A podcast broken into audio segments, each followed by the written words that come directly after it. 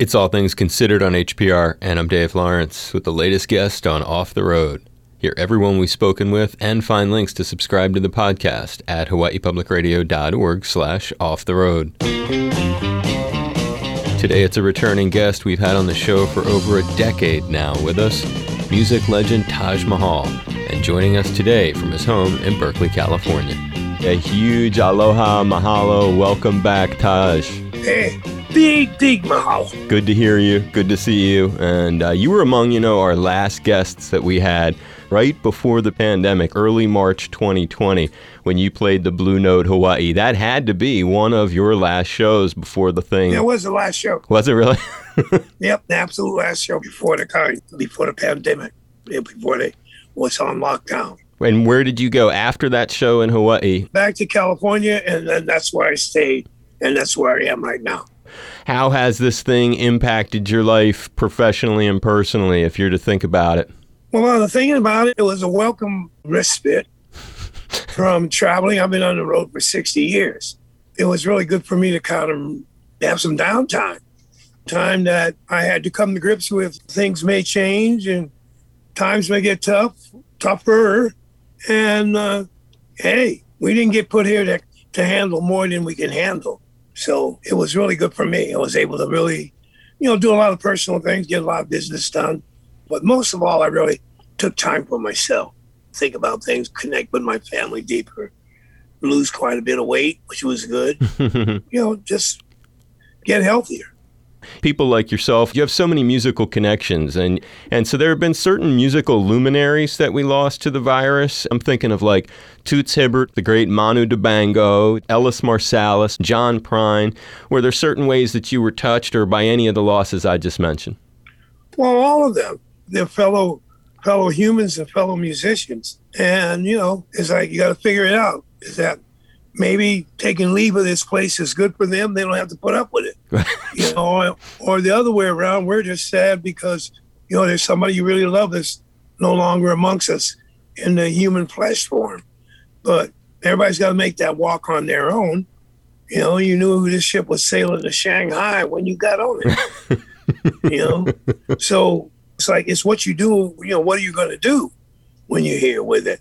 You're a critical figure yourself in Americana, and uh, there's been this huge. Not only has the virus impacted us since you and I last connected, but the killing of George Floyd, so many other African Americans. It's had such a tremendous impact on our culture, the kind of dialogue that's happening now. And are there ways you've been moved by what's taken place since you and I last talked? Well, that's a, that's a, that's a really good question. I mean, the George the George Floyd thing, you know, Black Lives Matter human lives matter. Everybody matters. We need a wake up call. 90% of us need to wake up, you know, come up out of our sleep. And that's what those things did. I don't know whether people are going to stay awake, but I think that more people are more aware now about what really goes on. For me, I think the biggest thing I hope happens is that not only do Anglo Americans read about Black Americans, and Black Americans read about Anglo Americans, but people read and dig and check out history and culture. Most people in the United States, if you ask them questions about the United States, they don't really know anything about this place, you know, except the typical kinds of things. You know, it's just like when you talk about Hawaii to people, they have an idea that there's an island out there, and they run around in grass skirts and coconut bras and play ukuleles. You know? I mean, the way that this thing has been set up, this construct is, it's always taking something, and instead of having the ability to look at the whole picture, it's always squeezing it down to some kind of little saying, you know, or euphemism. And life isn't lived like that. That's why so many people are depressed and feel suppressed and anguished because they don't really understand it's connecting to the whole. And when you're dealing with these kinds of problems that we've seen pop up amongst people, it's on their level of education. You know, and I don't mean going to some school. You know, basically, I learned to read, write, count, and I've educated myself. I'm not going to college for the stuff that I know. With the exception of studying, um, you know, agriculture at one point.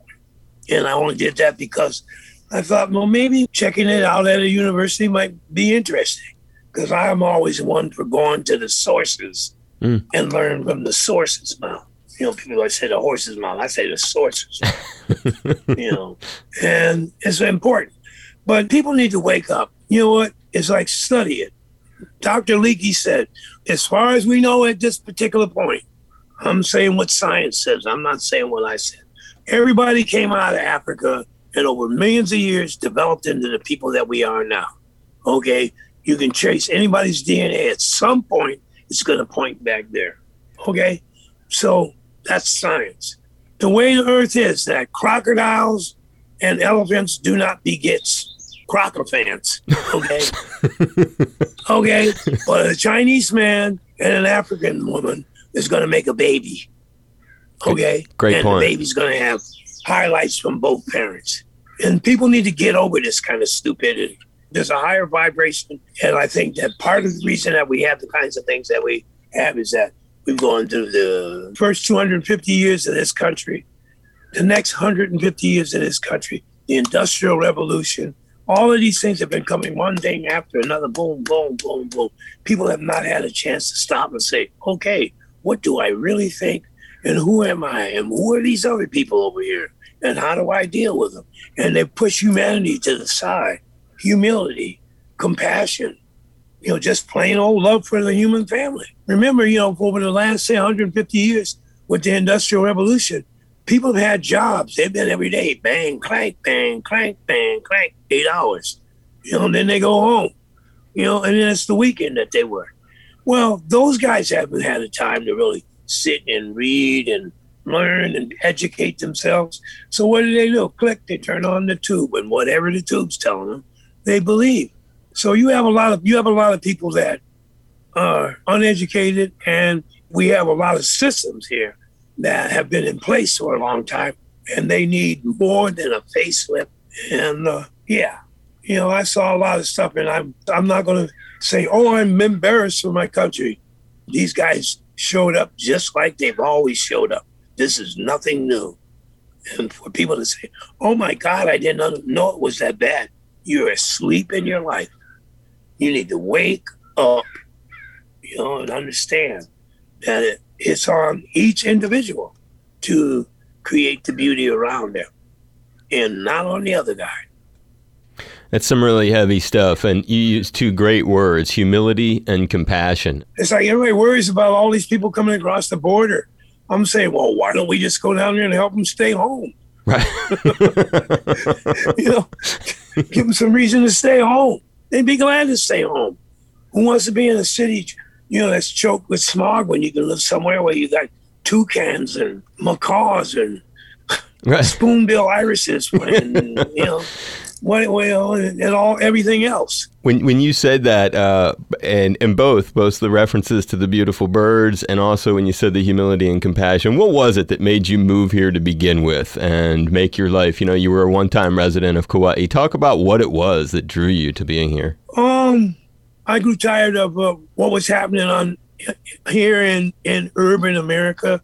My family was here on the West Coast with me. I had young, impressionable kids and I was watching a lot of people lose their children to the streets.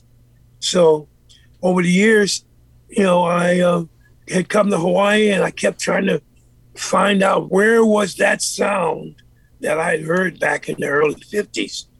And I couldn't find it. But then eventually, when I come there, people would always say to me, you should come to the outer islands. You'd really enjoy it. You know, Molokai, Lanai, Maui, Go Big Island, Kauai.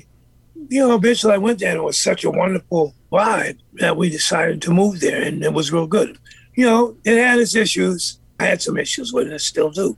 But the beauty, the music, the sea, the food, the people. The birds. Yep, the birds. it's Taj Mahal, and tomorrow we'll conclude the conversation. Find this and all the off the road interviews, as well as links to subscribe to the podcast at hawaiipublicradio.org slash off the road. I'm Dave Lawrence.